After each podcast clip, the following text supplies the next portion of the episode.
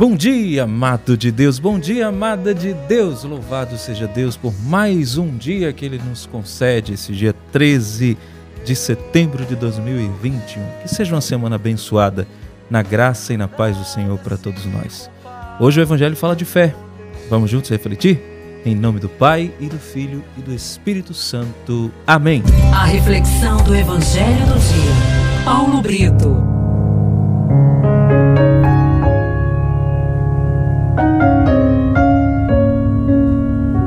A primeira leitura de hoje está na primeira carta de São Paulo a Timóteo, capítulo 2, de 1 a 8. O salmo de hoje é o Salmo 27. Bendito seja o Senhor, porque ouviu o clamor da minha súplica.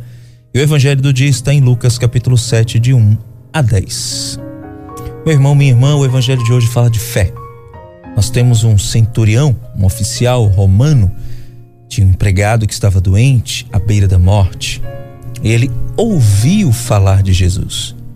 E aí enviou alguns anciãos dos judeus para pedir a Jesus que salvasse o seu empregado. Só que o oficial pediu depois que alguns empregados dissessem a Jesus que não precisava ir à sua casa porque ele não se achava digno. E ele ainda falou que tinha autoridade sobre alguns soldados e o que ele ordenava os soldados obedeciam. Só bastava Jesus dizer uma palavra e o seu empregado ficaria salvo. Jesus vai reconhecer a fé deste oficial e vai dizer que nem mesmo em Israel encontrou tamanha fé. O empregado ficará curado, claro. Nós vemos aí, meu irmão, minha irmã, um modelo de fé. Um centurião, que era chefe de 100 soldados, por isso que se chamava centurião. Esses soldados estavam a serviço dos ocupantes romanos e ele não se dirige diretamente a Jesus. Envia uma comitiva de anciãos, né? Para pedir que vá curar o seu funcionário que ele tanto ama. Por esses emissários, a gente sabe que o homem tinha bom coração. Jesus até parte com eles, né? Mas cheio de humildade e de confiança, o militar envia alguns amigos com este recado para Jesus. Diga apenas uma palavra e meu servo ficará curado.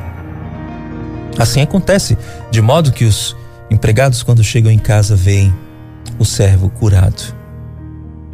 Gente, com esse episódio, Lucas já anuncia um tempo em que o evangelho, pela ação do Espírito Santo, se estenderá, se estenderá aos não judeus. Porque esse centurião era pagão, mas ele tinha mais fé do que muitos judeus. Quantos de nós não falhamos na fé? Às vezes, pessoas que não têm espiritualidade, talvez não tenham religião nenhuma, têm mais fé do que nós. Nós vemos aí um oficial que tem autoridade sobre homens, mas não tem autoridade sobre almas. Ele reconhece em Jesus essa autoridade, de que Jesus é o único que pode curar a alma. Ele reconhece o senhorio de Jesus. E quando ele diz: Senhor, eu tenho soldados subordinados a mim. Ao mesmo tempo, ele está dizendo: Eu sei que se tu ordenares, tudo acontece. Tu tens autoridade muito mais do que eu. Olha, esse oficial ele poderia fazer tudo o que ele quisesse. Ele era oficial romano. Ele mandava em cem homens. Ele podia fazer o que ele quisesse. Mas ali ele se viu numa situação que só Jesus pode fazer. Quantas vezes nós não chegamos a essa situação? Tem coisas que só Jesus faz. E qual é a sua reação diante disso? É o desespero? O desânimo? A incredulidade? A falta de fé? Ou você toma a atitude deste soldado que mostrou tamanha humildade em dizer: Eu não sou digno de que venhas em minha casa. Diz só uma palavra, só uma, e o meu servo será curado. Como anda tua fé diante dos momentos de dificuldade e de dor? Você tem pedido esta cura humildemente a Jesus? Tem reconhecido que tem coisas que só Ele pode fazer? Ou tem entregado os pontos? Precisamos entender que quando o difícil para nós se torna impossível, é aí que ele age. Porque Jesus age no nosso limite. Aquele soldado podia tudo, mas ele chegou no limite no limite de onde ele podia. E aí, mesmo diante daquele limite, mesmo diante de algo que talvez fosse impossível aos humanos, e era porque para que ele recorresse a Jesus, certamente ele já recorreu a tanta gente. Naquela situação, ao invés de se desesperar, ele procurou quem podia curar.